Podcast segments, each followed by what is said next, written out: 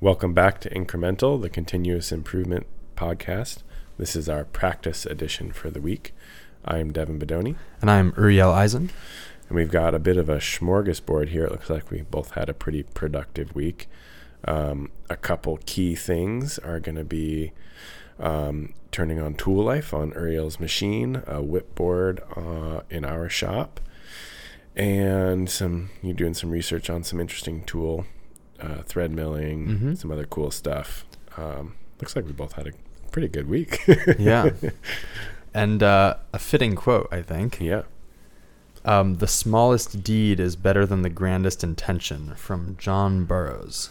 Yes. Um, I have mixed feelings about the quote. Uh, the the There's an assumption. the nice part is definitely I think we both commented on like things that just linger and then you finally do it and it takes so little time and it makes such a big difference and you're like why did I wait so long? hmm And I feel like sometimes the why is the grand intentions is like the these big ideas about how it could be Yeah. and it becomes very daunting. And then when you take a very small step that even just barely approximates it, it's so much better than nothing.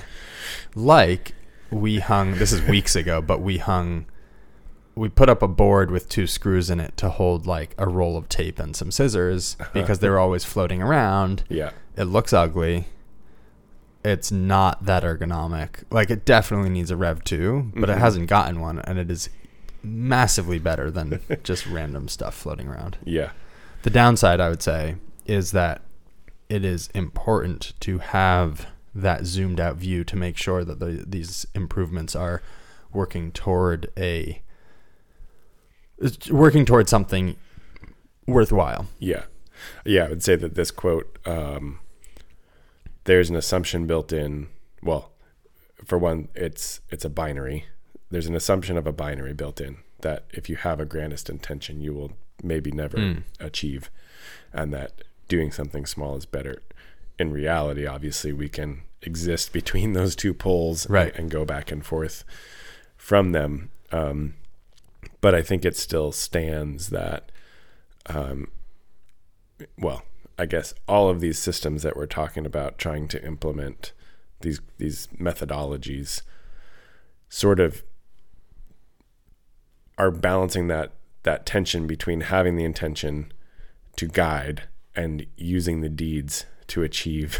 yeah, totally. I, I mean, and the other piece which we've touched on is that the only thing we have access to in a real way are very, very small actions, and Yeah. that they just accumulate in a productive way if you they are aimed Yeah. properly, right? Like typing out an SOP, the actions involved are like pressing a a letter on a keyboard yeah.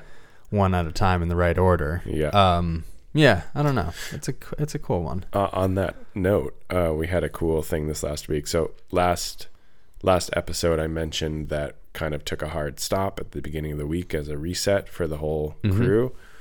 Um, and Ariel wrote out some SOPs, Nice. and up to that point, I was the only one who had written any. That's And very cool. So that was awesome to just be like Do you tackle know this right Why did she do it? because she was the one who had time, and there were things that she engages with, or we all engage with. But they were. I'm trying to remember actually which SOPs she wrote.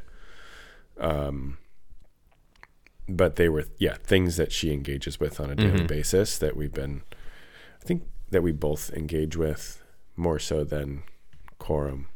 I'm blanking on actually what they were for Mm-hmm. but it was very cool to be like oh this is not just me now we can we can share this responsibility um i feel like there's been a shift in the shop in general over the last month of sort of a, a low level excitement about the fact that we're doing this stuff That's very cool, and and I think it's worth pausing for a second here to think about what that means.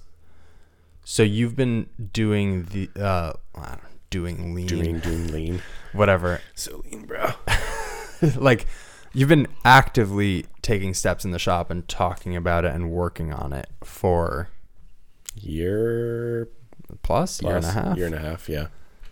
I think I first started reading the Toyota Way March of 22 Okay. and was like, mind explode kind of moment. Yeah, I will say for anyone who's enjoying this podcast, there's people who know a lot more about it and, and write mu- much more co- coherently.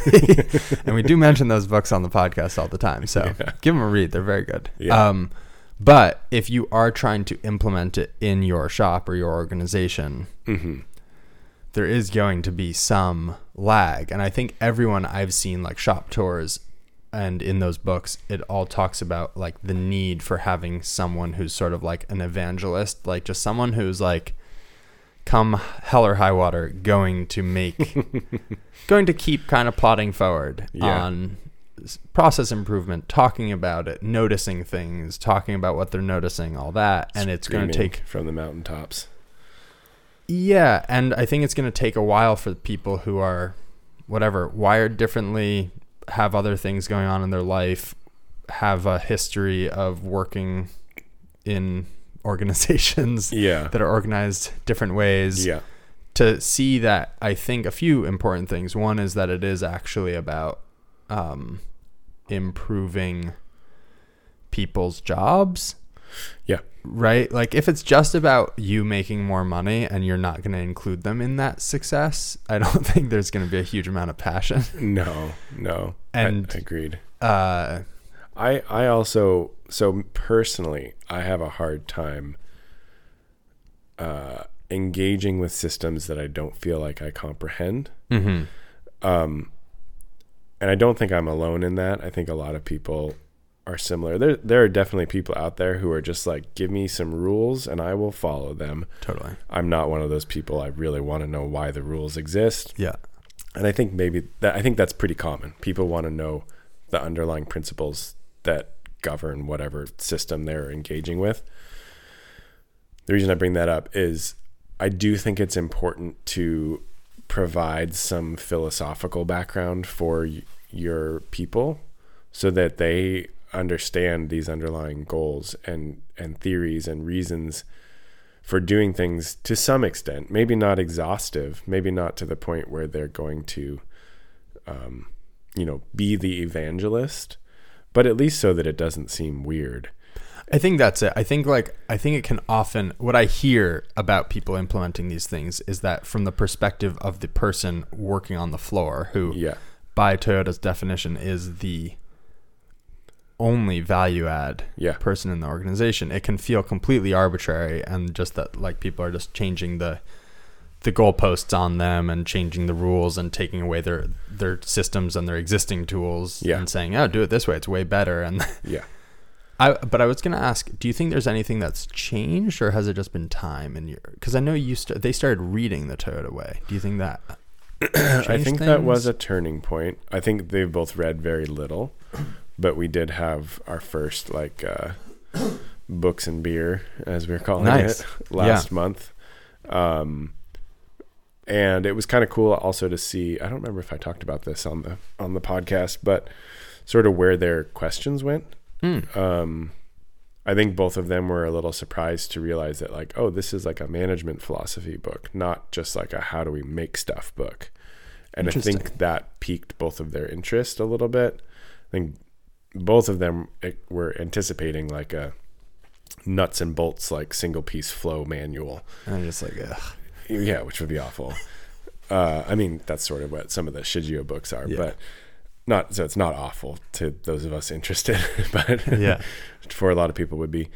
Um, so I think like realizing that it was like management philosophy and like business philosophy and just philosophy kind of in Mhm. general, I think piqued their interest. And I think, you know, one of the first questions was like, Toyota has this like concrete um, mission statement goal sort of. And the first question was like do you have a concrete goal for, for our business? And i was like oh. That is not the point of this meeting. caught me with my pants down. Uh, but but it, it led to a very good discussion. And we kind of like talked through some of that Uh-huh. together. Um, so i think that was a turning point in getting people engaged. Also just a lot of discussions on the day to day and the more the the daily morning meeting I think has has helped a lot because it's a time for us to talk through stuff and problem solve together. And in that we're bringing in a lot of these concepts that otherwise would just be me standing at my desk thinking by myself about In the dark. yeah pretty much Um, interesting. yeah that was a little bit of an aside but uh No, I think that's super cool. I mean, it, it's interesting to me because I don't feel like I've had that um, experience. Like I hired once I was very much doing this stuff, yeah and that was a big part of the hiring was for that rather than for any particular skill. you finding someone who's interested Uh, open-minded. I don't think they Uh-huh. knew it existed, uh-huh but when I mentioned the things, their eyes kind of lit up in a way that yeah some You're people's like, don't. okay yeah and I was like, all right, you're intrigued, Uh-huh. you know. Um, one thing to me about this stuff that I think is exciting, but I don't know if it's exciting to other people, is sort of like the pursuit of perfection, um, oh 100% which is like intriguing and fun. Um, sometimes theoretical for sure, well but always theoretical right? always theoretical. Yeah, yeah. You're not gonna. Yeah, You'll never What was it? there. It's like the pursuit of perfection is impossible. Like you're, I forget the quote. Anyway, you're never gonna get there. You're gonna, you'll, you'll settle for excellence, basically. Well, and the, it's like explicitly stated in TPS that like if you achieve your your uh, like future state, it means that it's not actually perfection because you You'll achieved never it. get there. So you Yeah. have to then push it out again Yeah. and see what the next level up is. and in fact, Kanban is actually a tool for breaking your systems Right. in a controlled manner. Controlled demolition of business systems. yeah. Um. Anyway, that's sort of all theoretical, but that's Yeah. very interesting. I feel like we've gotten a few questions from people about hmm adoption, and I don't know that either of one of us is particularly uh, qualified Yeah. to speak to that. Um, but you are going through it in an int- in a very small way, which in some ways is not applicable, but in Mhm. other ways is extremely applicable because at the end of the day, every organization is made up of individuals, and you just have a very good view of Yeah. the total organization as well as the individuals in a funny way. I think it is a little bit applicable in the sense that as much as the business was just me for a long time and then it was just me and one other person for a bit, I had still sort of like developed a strong I don't want to say culture, but like there was ways I did stuff. Yeah. That, that was very clear and ex, you know explicit to some extent and we are making it is like an active shift Mm-hmm. and we're doing it together on the fly. Um, and so I think in in that sense, it's like we didn't start from scratch with this methodology or philosophy. We are we're making a change, a running change. So I think it is applicable in that sense. Do you think they've started noticing that that it enhances their life at work in any way? Like, do you think that that's been a shift or not so much? Like, do you think it's like more calm, more organized in a pleasant way? I should ask that. Um, Like, I'd be really curious if if you have if you I have felt that way, and I have stated as such to Yeah. them. Um, the last couple months have been like because our work is very variable. mm-hmm. The last couple of months have been a little crazy, but given how how much work we did, I think it was quite organized and calm compared to how it would have been a year ago. Yeah, But it'll still be interesting to see kind of what their experience has been. I'd just be super curious. Like, Yeah. it seems like at some point they're sort of they sort of went like, oh, there's something to this, and I wonder why. Yeah, yeah, that's a good. I'll bring it Oh. up. Yeah. Yeah, I like it. Um, on that note, and we kind of discussed this last last week. Um, part of the crazy often is feeling like there's all the production work to do, and then all of these other tasks to do. Mm-hmm. Um, and so this last week, we just transitioned our whiteboard to being a WIPboard. Um, That's work in process. work in process. Um, it's very simple. Mm-hmm. Makes a big difference, though. Yeah. Yeah, surprisingly. So we just have a column of things to do, Okay. and it's just right now it's it's not divided in any way. It's like internal projects, little doodads to order, um, whatever. You know, making an SOP for a thing, Mm-hmm. uh, taking out it could be like taking out the trash, but we don't put that on there. Um, and we're writing the tasks on magnetic dry erase stickers. I just ordered some of those. I'm Yeah, very excited about them. So good. Uh, and then we just have three columns, one for each person's name. And when you want to do one, you take it and you put it on in your in your column. And have you created an explicit limit, or is it just a very nice visual? Like, We're "Oh, just you doing- haven't finished that one, so We're just doing one oh, one. Wow. because I figure you can't work on two at once. So, It it is the uh, okay. So it is definitely the ultimate, uh huh. But I also see a lot of companies have more than one. So I'd Sure. be curious how that develops. I have also seen companies that do one. Yeah. And I think the difference is a lot of those companies do a probably a better job of breaking out what's on those stickers into something that can be achieved in one day. Uh huh. Right? If it's like Yeah. some major project. That's the thing. There's some things on that they're like yeah. Yeah. implement our new tool tag system, and Right. like that's a project. I wonder how something I've been thinking about with WIPboards, and I want to Yeah. get that set up hopefully this week. Um, is w- like okay, so if I write a project like yeah, redo our tool management system, Yeah. which I think there needs to be a way of capturing that to do Mhm. item. But then there needs to be a step where that sort of gets looked at of like what exactly are we solving for? What are the problems? What are the yeah, just like the the the a, a good R&D process. Mm-hmm. And then that will result in a bunch of smaller tasks. Breaking that big task into smaller. yeah, and sort of where that happens and who owns that and how do you deal with the fact that there's like big ongoing projects that we're all dealing with as a in a business all Yeah. the time mixed in are these small tasks and I don't know how to deal with that on a WIPboard. Yeah. For example, I in one day I do sales, I do production, I do paint, I do improvements Yeah. that's already four categories. Do I have one item in each category? Or is it really, I mean, there is something to be said for like, you have eight hours today. What are you doing in those eight hours? And it might just be one thing. Yeah. And the return on invested time is so much faster if you do just complete tasks. yeah. And so I bet it would be better rather than this balanced. I do a little bit of sales and then I run across the room and I deal with this production issue and then I jump back into sales, get distracted, do some Yeah. Well, going know. back to kind of like your your brother's question of like what did we notice? How do we problem solve? mm, So I think the problem, like what we're noticing here and what we're trying to solve for, is like paralysis from feeling like you have too many things to do, and then not being able to tackle anything, um, because of that.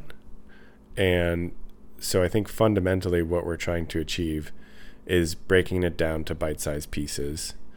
And so I think what you're bringing up makes a lot of sense in like I do think it's important to potentially break out the larger projects because otherwise you might just feel paralyzed by that one. Um, conversely, if you pick a big project, let's say like t- redoing your tool organization, and you put that in your column, maybe that is a thing where it's like whenever you have time, you just chew on that until it's done and Mm-hmm. it will get done, and you don't tackle any other small things right. you know, I could see a maybe a useful division just being like each person has a big project and a small project column, and you pick one of each or something. Right. You're going to end up going through the small stuff a lot quicker though, and you may never, you know, get to the larger thing because you use up all of your sort of flex time on those small things.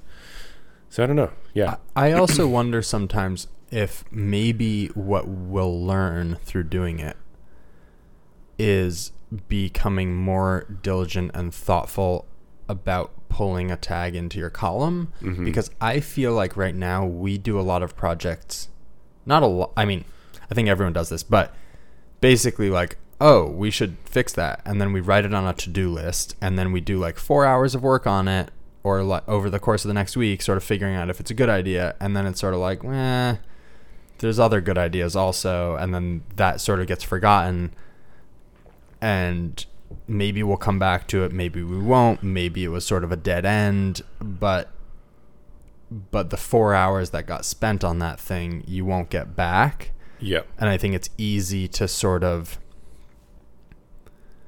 it's easy to never analyze it if it's not super visible. But if mm-hmm. it's like that tag has been in your column for the last six months, what's happening? It's like, yeah, it's a dead end. I think this is sort of where like a very like this is where A three comes in, right? Mm-hmm. And I want to like.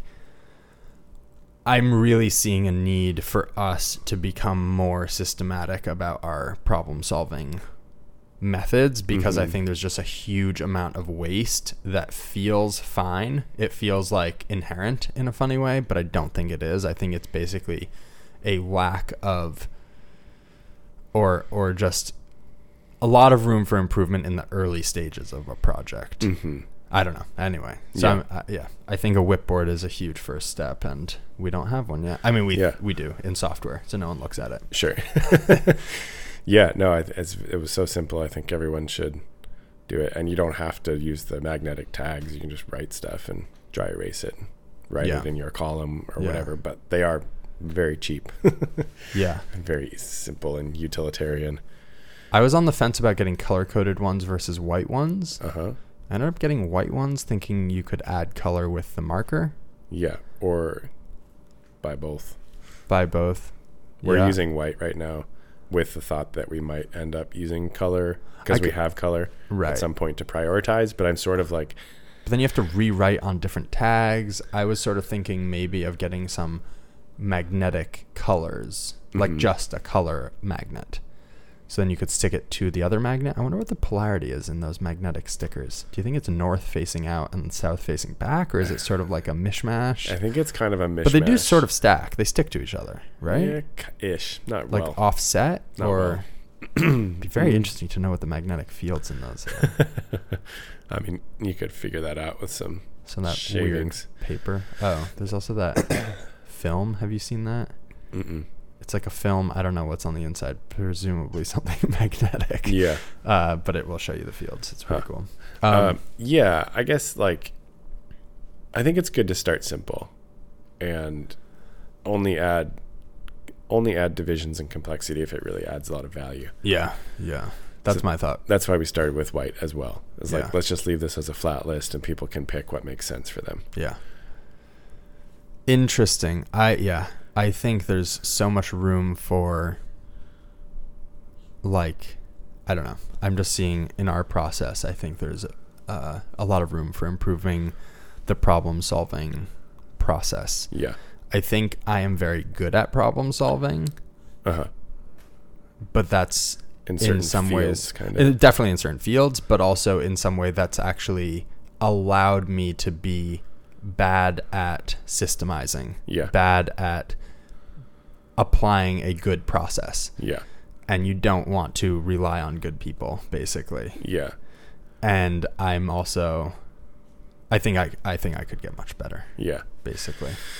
Yeah, Anyway. what we've sort of ended up with here, I was just realizing this morning, is we sort of have three boards Okay. and they're loosely divided. This just happened, it wasn't intentional, hmm but they're loosely divided into production, and that's where our job, like work, uh, whatever, traveler things are, Yeah.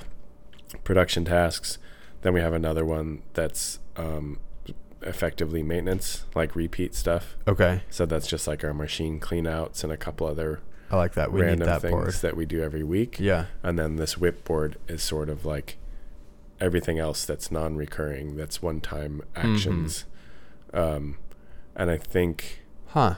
Sort That's of got a nice division. thinking through that division going forward, I think we can tackle a lot of, take a lot of the confusion out of what do I do right now this minute, based on looking at the production board, what needs to be done. Okay, that's first. If if there's nothing there that's super critical, go to the WIP board, and then the production stuff happens on schedule, or the maintenance stuff happens on schedule. Right. Yeah. Um Interesting. So, actually, seeing as this is our practice edition, um, let's get to some things. So, uh, this one, uh, okay. So, I've been shopping for thread mills to cut the teeth on our cams. Yes. Right now, we're doing it with a single point thread mill, which means that every tooth gets a movement of the machine. Yeah. So what you're slow. seeing is a lot of cycle time. Yes, the problem I'm seeing is a lot of cycle time and then sort of wasted motion on the part of the machine. Like just Yeah. I've been watching the machine quite a bit lately, just Uh-huh. looking for what to improve Yeah. and I'm sort of trying to prioritize it by basically ROI. So how much time do we spend and then how much time do we save Yeah. with that time? And so ideally it's things that yeah, it's cut down a lot of time and also how many times are we doing the process that it saves time on. Yep. Um, there's a few that are on my list. Uh, one of them is right now we do a tool change to blow out the vice jaws, and you have run air to your vice jaws, which I think I need to come up with a systematic way of bringing air to the vice jaws. Um, and that could be a, that could mean a few things that I'm looking at. Um, it could be plumbed into the vice jaws themselves. Mm-hmm. It could be to a carrier that we've sort of talked about that then gets air to the vice jaws. Like an intermediate carrier. That's a much bigger project. It could Yeah. mean modifying the existing vice jaws for air. I would start with that. could- It's so straightforward. Oh, I meant the the existing vice. Oh. Yeah, Well, I'll probably start with the vice jaws that I make start with your jaws, and drill yeah. some holes. But the other option, which is probably the fastest, is mounting some flex line. What's it called? Line lock Lock line. lock line. Uh, mounting it to the table Hmm. that sort of blows up at an angle, and then just rotating the A axis down to it. Uh huh.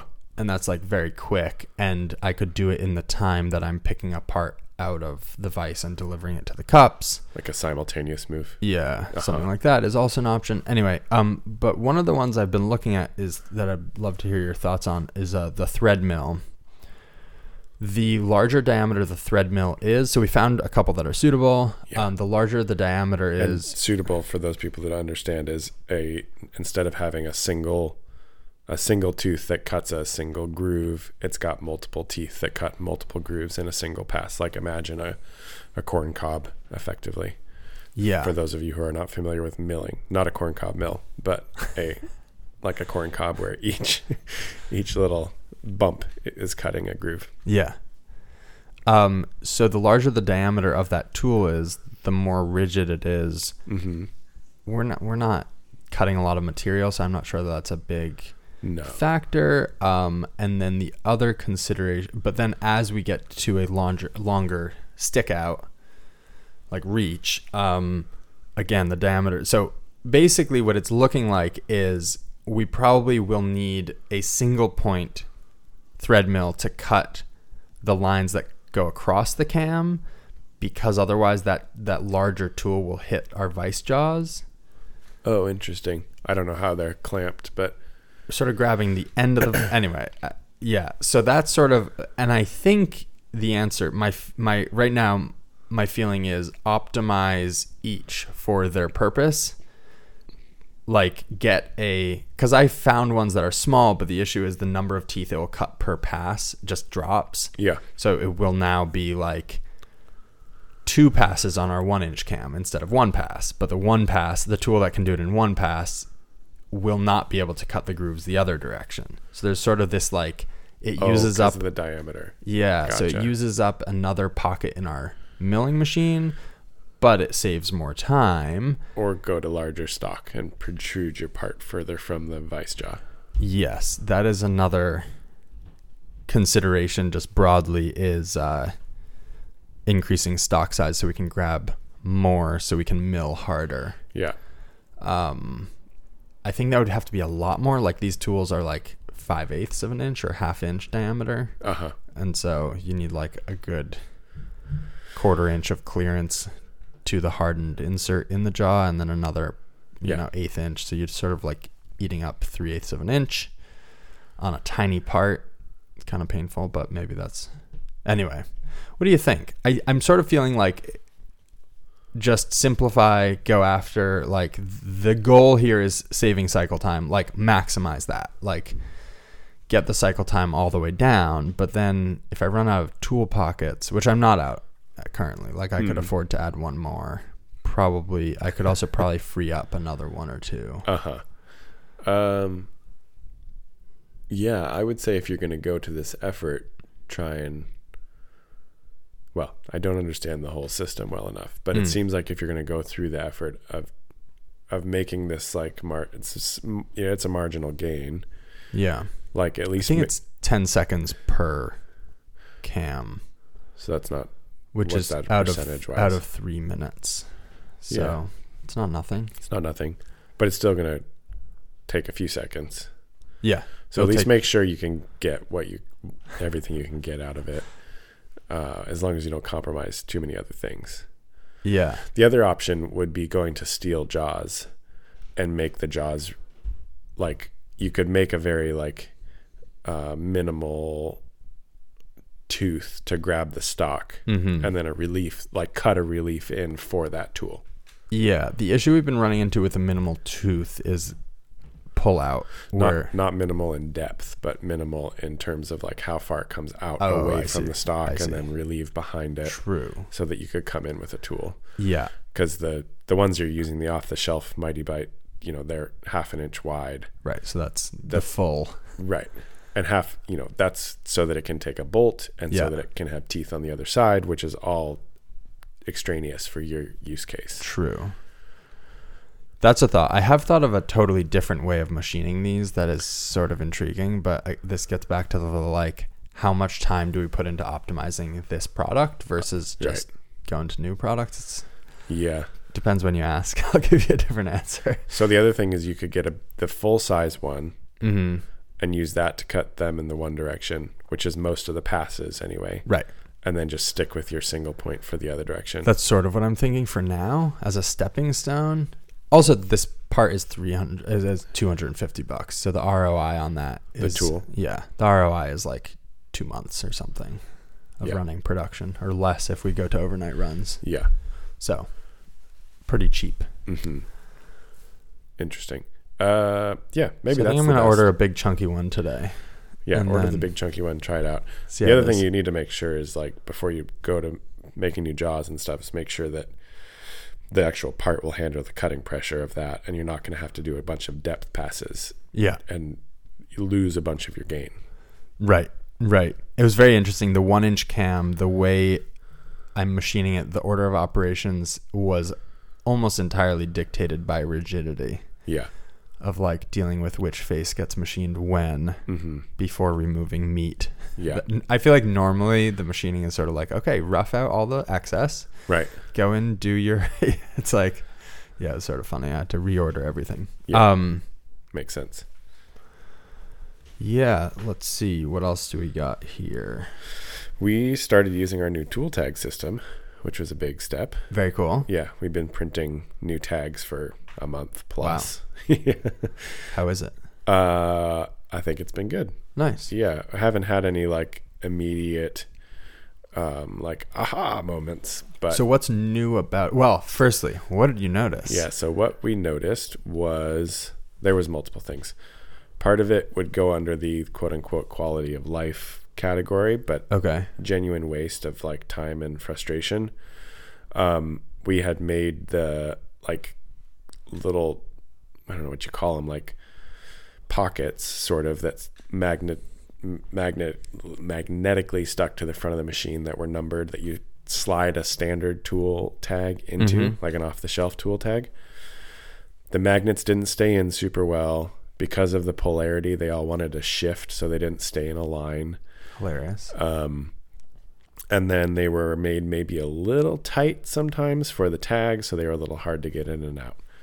Um, and the the real driving thing was that the the tags themselves, um, they from what I could see, you could only get BT thirty in one color, at Hmm. least from where I was ordering Okay.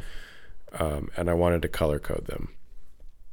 Um, and so simplifying, just the thought was get rid of the the little pockets, make the tag itself magnetic, Mm-hmm. and color code it so that we can have standard and non-standard tools easily visible. Okay.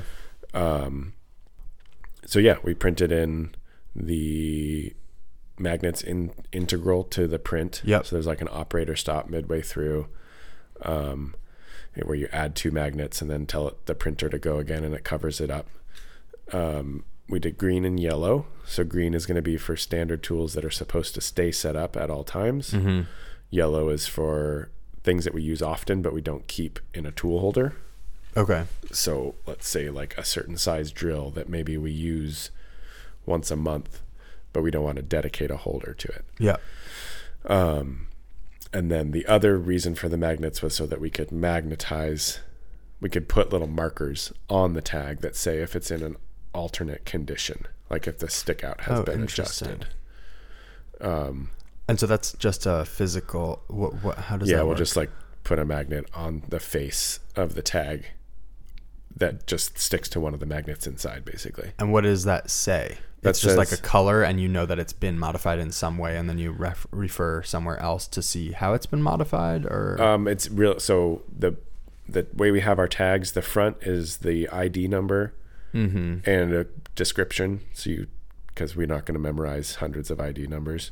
So like, ID being identification, not internal diameter. in yeah, this yeah. Sorry. Okay. Yeah. So it'll be like number six ten, and it'll be like this is an M6 by one form tap on the Okay. front. On the back, it'll say specifics of the tool, what the stick out is, and if it's defined, what the holder is. Okay. So you can easily like just turn the tag around, and if it's the little magnets on there for non-standard or for Yeah. altered, you can just stick a ruler on the tool itself and see how far Mm. it's sticking out and compare to the back of the tag. Gotcha. Is the thought? Okay. Uh, we haven't started using that aspect yet. Gotcha. Um, and in doing Because previously there was a need to modify yes, the. Okay. So I'm just trying to think. the, yeah, theoretically, you should not modify. You should there should be standard and non-standard, but in reality, in our shop, It's like there's an often need to modify, and coming up with a new non-standard doesn't make sense for every single time. And it's almost always that we're just needing a little extra stick out for an odd part. But and it's much easier to just reach in the machine, take the standard part, pull the tool out a little bit, yeah, keep rolling Yeah. instead of having to like go get that tool from the standard stock yeah, may trigger a kanban which doesn't necessarily make sense because you're only going to be using it for like a minute and you have another one yeah. and then you're going to have one floating around yeah It's just wasteful to be like, okay, we're going to pull this perfectly good tool out yeah that in all ways except for one is exactly what we need.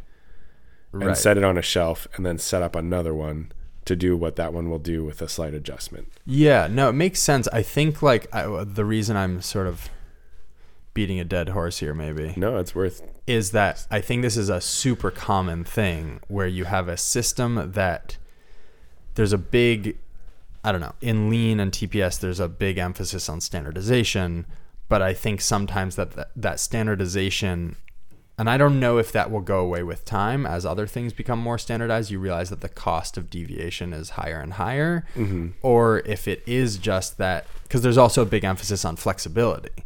Yeah. And so, in some ways, building systems that have methods of noting when there's an exception or w- that is convenient and easy and understood Yeah. is hugely valuable and seems quite powerful. Yeah. And that's th- what we're going for.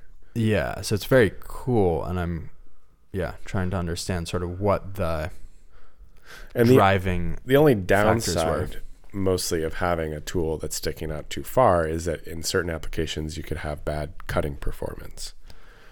So loss of rigidity. Yeah. So, Yeah. you know, you might pull this tool out super far for this one job and program accordingly. And then you need to know that it's in a different situation so or a different state so that when you come back and you are running a repeat program where you like slot super hard, you need to know like, oh, that's sticking out an extra three quarters of an inch. It's gonna scream. You gotta push it back in. um so Uh-huh. yeah, so we just started doing that, and then part of that was adding, um, really actually the most key aspect I think was adding in uh, my tool library in CAM a designation for standard and non-standard. Oh, interesting. So I went through and edited the whole thing and added an S or an NS to every tool ID so that as they're put out into programs going forward, they have that designation. So you know when you first set it up whether it goes into a yellow or a green tag. Smart. Coming back to the kind of like that's the single point of truth for all tool data is the CAM library. Yeah. right, because otherwise you have a modification in the shop that is nowhere represented in your program. Yeah, and we're not going to be pulling the, uh, uh, you know, we're not going to be pulling that like alteration, like the little deviation from standard back Mhm. into our tool. Well, we do sort of, but on a program by program basis. Yeah. Yeah. Uh, Like you modify as needed, output that, they set it up for that need, yeah. and that's the end of it. You're not going to go back and modify it to what it ended up being exactly. It's sort of like, Yeah. that worked. We'll modify it again for the next one as needed. Yeah, basically. Gotcha. So I'm not sure that all made sense to people, but um, so far it's cool. It's a much cleaner on the machine. Oh, and the last part of that was so we got rid of the little numbered pockets. Mm-hmm. So what we did was we just ordered um, stickers with numbers on them that are round, they're like an inch in diameter, and we just stuck them to the front of the machine, Mm-hmm. one through 21 for the number of tool pockets. And so when you take the tag off the tool and put it in that pocket, you just put the tag on the face of the machine over that number, and you can see it through the hole in the in the tag. Yeah. Pretty straightforward. Very straightforward. Yeah. Still a little awkward because we have like both in play a little bit on some machines. I saw a shop tour where they did something. It's funny. I, I I just feel like this is such an applicable thing to so many environments of like where the state of a machine is not in any way visual like visually apparent. Yeah. So you have to start digging through menus or looking in the machine or Mhm. whatever. I remember a shop tour where they had different cutting nozzles for a laser Okay. and it was impossible to know what what was in the machine and Oh, then yeah. someone eventually came up with yeah these magnets that just Yeah. said what was in the machine so when you make a change you just stick a magnet to it Yeah. And Um, one, so I, in thinking through doing this originally, a lot of people have made like a kind of like a rack that's much more compact Mhm. that all of the tags go into. But from what I've seen, you have to pull the tags out to actually read them. And I really didn't, I really wanted to be able to, to at a glance, be able to see what tools were in every pocket without having to touch anything necessarily. So that was kind of it's less it's less clean overall in terms of like tidiness at the Mhm. machine. Um, but in terms of getting the information quickly, seemed advantageous. yeah and i think a lot of the people i've seen who do the the caddies you're talking about that are super neat they're running more production work Uh huh. like you know year Right. they produce a product they have standard tools Right. that's very in control of all that Yeah. You're not trying to like search around the shop for the M8 tap and figure out which machine it's. Well, so you're changing tools all the time, and every Yeah. job is different, and you have to. You can't ask them to change their design a little bit to fit your custom tool, your standard tool library. Whereas Yeah. internally, you can. yeah. You can be like, yeah, let's change this a little. Let's, yeah. Anyway, Mhm. very cool. Um, I have a few very small ones. Uh, so we, I, we ordered a five millimeter Allen key T handle. Um, we were using a, a normal, what are they called, like an L shaped Sure. Allen key For, for vice changing jaws, our vice jaws, and they're just a little too deep for the L side, right? they're too deep for the L side, and then also you can't spin them. Yeah. they have no inertia. I mean, they, Oh. they have inertia. Uh, Very little not enough inertia. Yeah. rotational inertia. So the L handle, once it's loosened, once it's broken free, you can spin it and it spins. The T handle. Yeah. Sorry, the T handle. Yeah. And so that was the modification. So it's just a little bit faster, um, ergonomically more comfortable to do. Like, it doesn't hurt your fingers. So that's nice. Yeah. Uh, it's something Sam was just like, can we order a T handle for this? Because I'd gotten one for our, for changing the gripper fingers. Uh huh. And it's kind of nice because it's a really long one. And so you basically go to torque, and the no- way you know is just when it starts to tw- like Twist. Yeah. twist, like in a springy way, not in a, I just bent my tool. Um, yeah, so he's just like, he asked for one for that, which made a lot of sense. It's kind of amazing how much sometimes those very little things are just like they make a big difference. We use it all the time, and it costs us thirteen dollars. yeah. and it's like, yeah, it's very nice. Great quality of life improvement. uh, it is, and also it is uh, easier to use. It's faster to do the change. I've been thinking about using a driver, like a drill. Yeah. I'm worried about like cross threading. I don't know. It just feels like the Mm-hmm. We've done that a tool. lot for like f- stuff where parts are bolted to a fixture. and you're not fully unscrewing a screw, right? Oh no, no, you are. Are oh, fully yeah, unscrewing. Okay. And what we found is that usually you need to start by hand, and then, Right. but it still is often faster to swap back and like Uh huh. start it by hand, start all of them by hand, come back and drive them all to torque with a, a driver. We actually just ordered new uh, drill driver combo set. the ones we've been using, I've had since 2013. Okay. Ten years. Yeah, Good life. they're beat. Yeah, I bet. They still function mostly, but it was kind of like. Uh, I'd be curious because now that I'm thinking about it, we use a torque wrench afterwards. So we already have a tool switch in there where you start with the T handle and finish with the torque wrench. Uh, It might make sense to set up a driver where you change to a driver and then we just leave it set to that torque. yeah, yeah. That's kind Hmm. of that. We've also done it from a torque man, like managing torque perspective. So start with the T handle, move to a driver, and the T handle would just be the for the first thread, Yeah, basically. uh, effectively.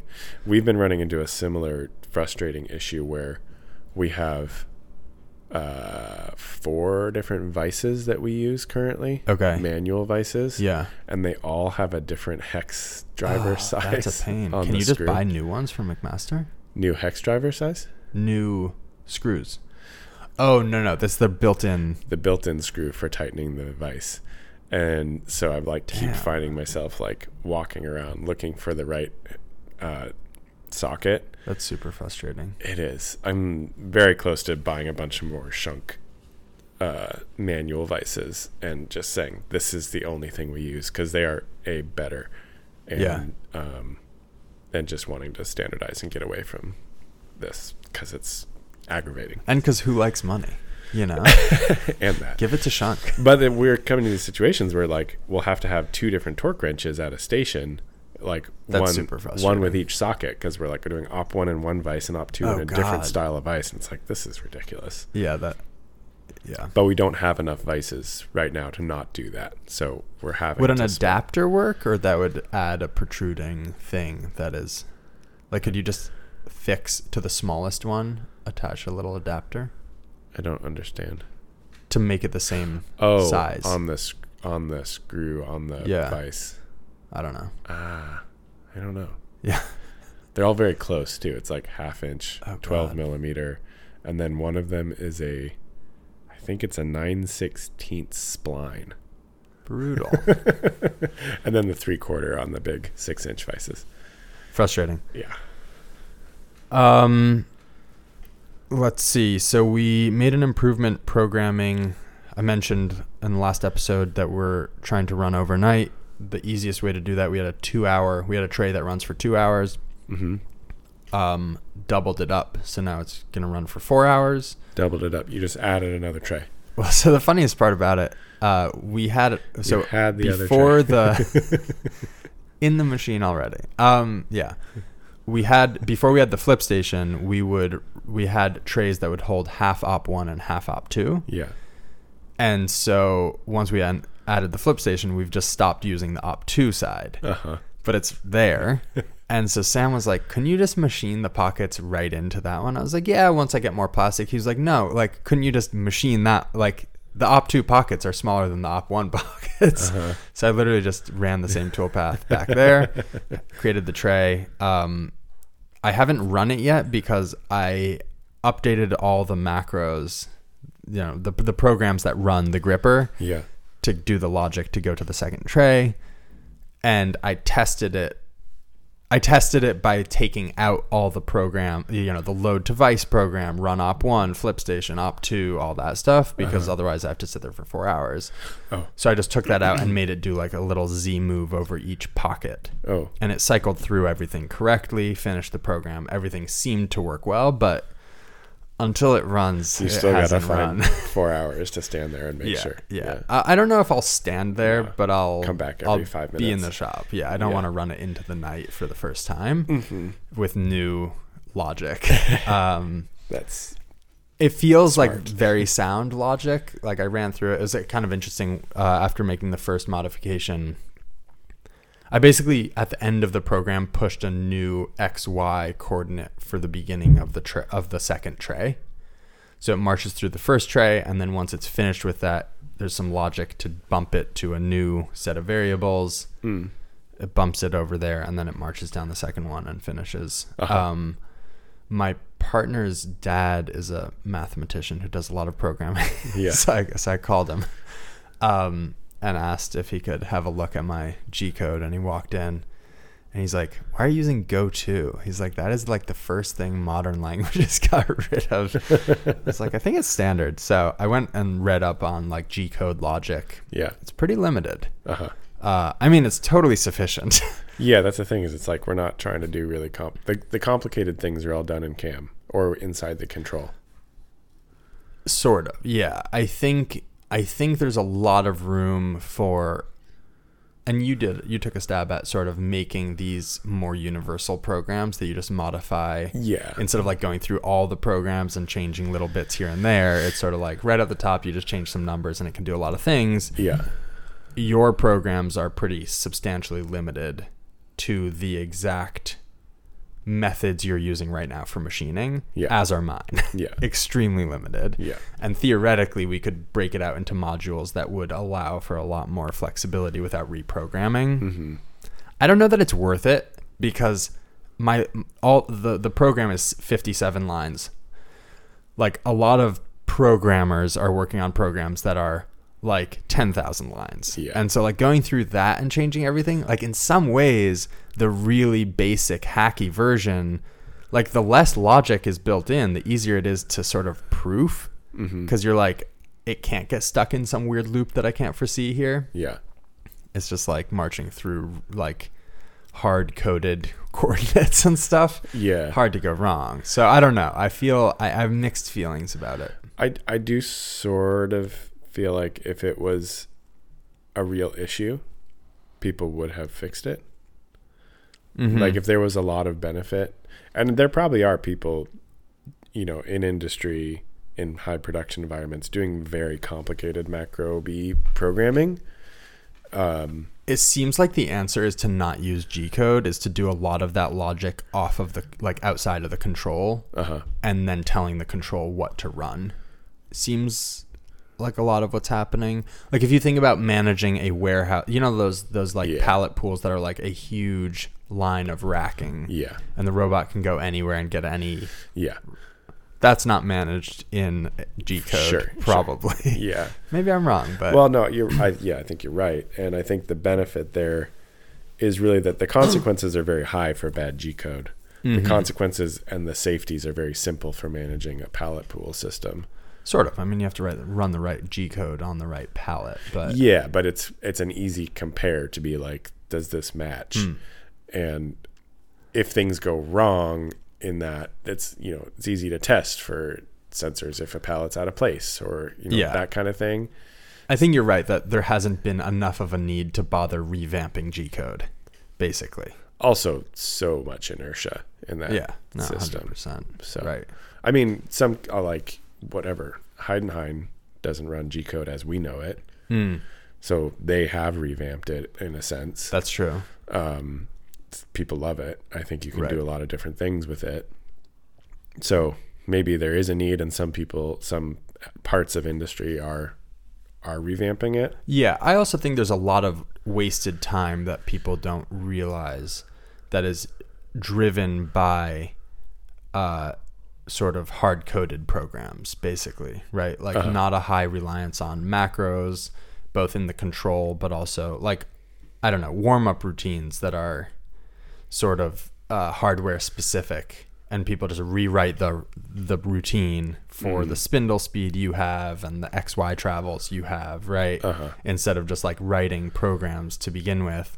I mean, it sort of blew my mind when I don't know people share programs with me from that are like industry standard and you're like this is so hacky. it's kind of unbelievable. I mean, they're Uh. very simple, but I do wonder if it's sort of hiding some waste. Yeah. Like it's so easy to just go through and modify that I think that's what everyone does.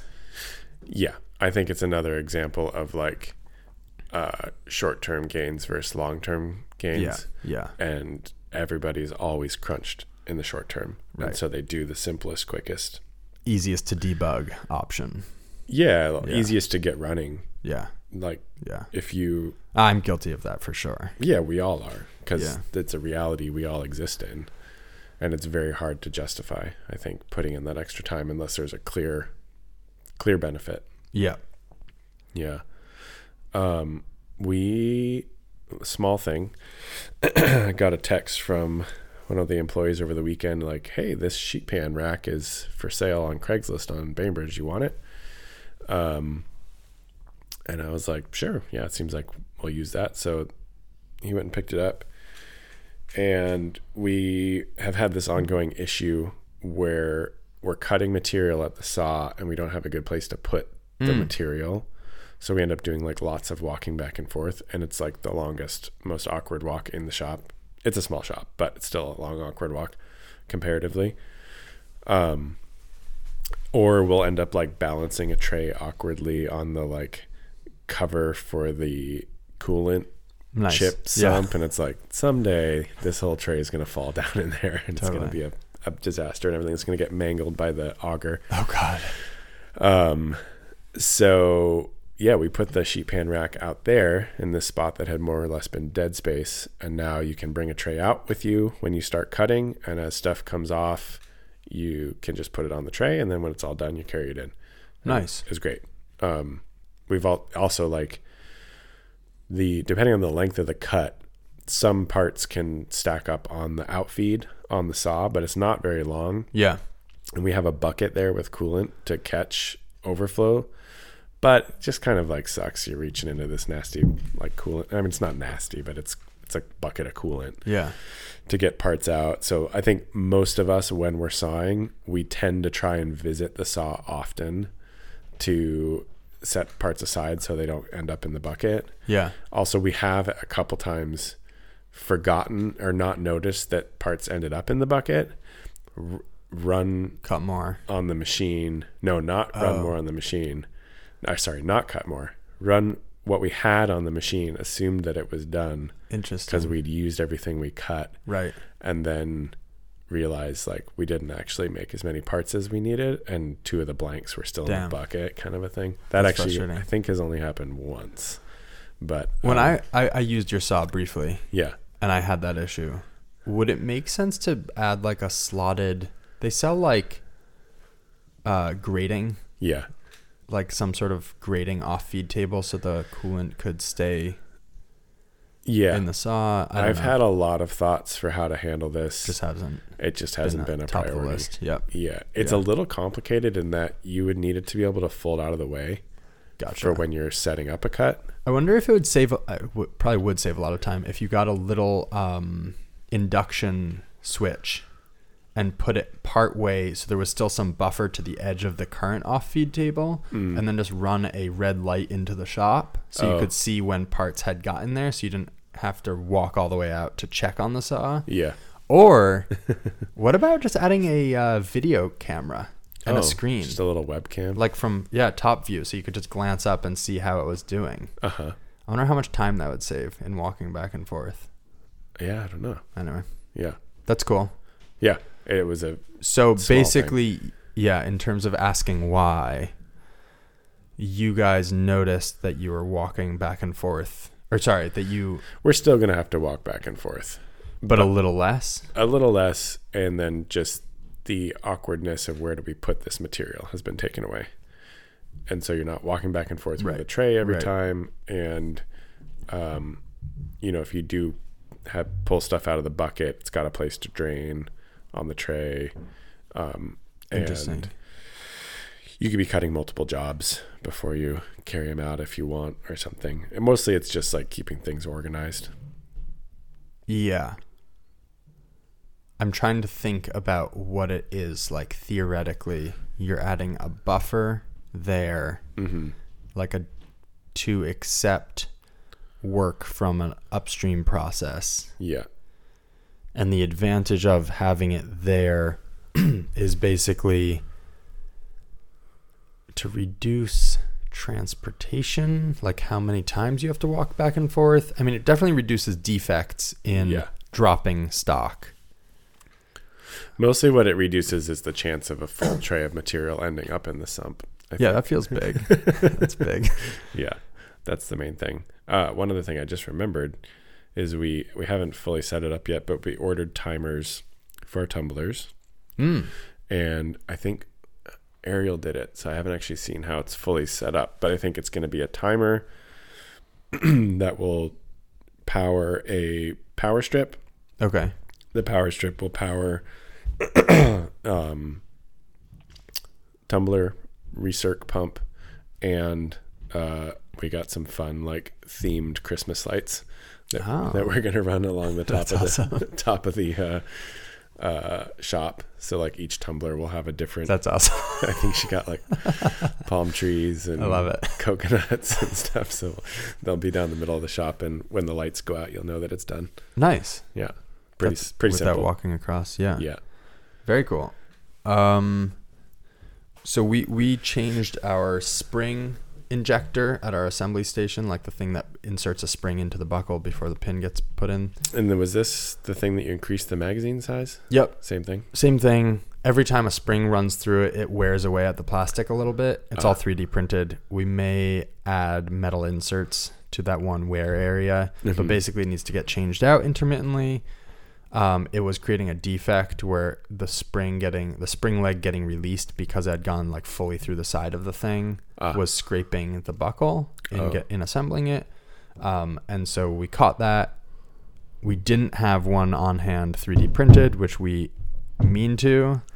Um, and so, uh, so it sort of brought up a question of Kanban again. We keep running into this of like Yeah. production tools that are not Kanban and have a life, a particular lifespan, and we're sort of bumping up. Our production has increased sufficiently where these are like it used to feel sort of like, oh, well, that happened today. Okay, we'll deal with it. Like Yeah. no big deal. Now it's sort of like we planned on being running and we're not running Yeah. and we can't run. So, uh, some stuff to think about, just like process reliability, how that all gets triggered that we haven't figured out yet. Yeah. We did change it. hmm Interesting. cool, cool. Uh, last small one. We sent our first quote with paperless parts quoting software. Very, very cool. Yeah, I think it's going to be cool. Um, they are great to work with. Pretty much, at least in this early phase, got someone on hand like to answer questions and make alterations, like Oh, that's great. more or less at a moment's notice.